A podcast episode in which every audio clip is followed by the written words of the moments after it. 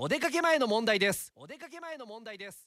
テイクオフ Q テイクオフ Q おはようございます。高橋正澄です昨日動画を見てたらですねすごい人がまあ世界中にもいるんですけど日本国内にもすごい人がいるなと思って、えーまだ若い20代前半なのになんか9カ国語喋ってで各国の人といろんなその会話を楽しむっていうのを動画でアップしてる方がいたんですけどまだ23歳ぐらいだったかなで当時は9カ国語で今13カ国語プロフィールを見たら喋れるっていう。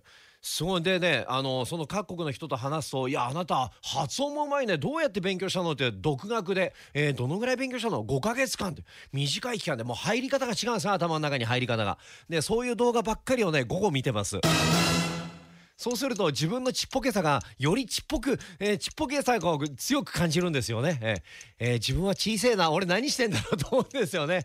その時間が素敵です。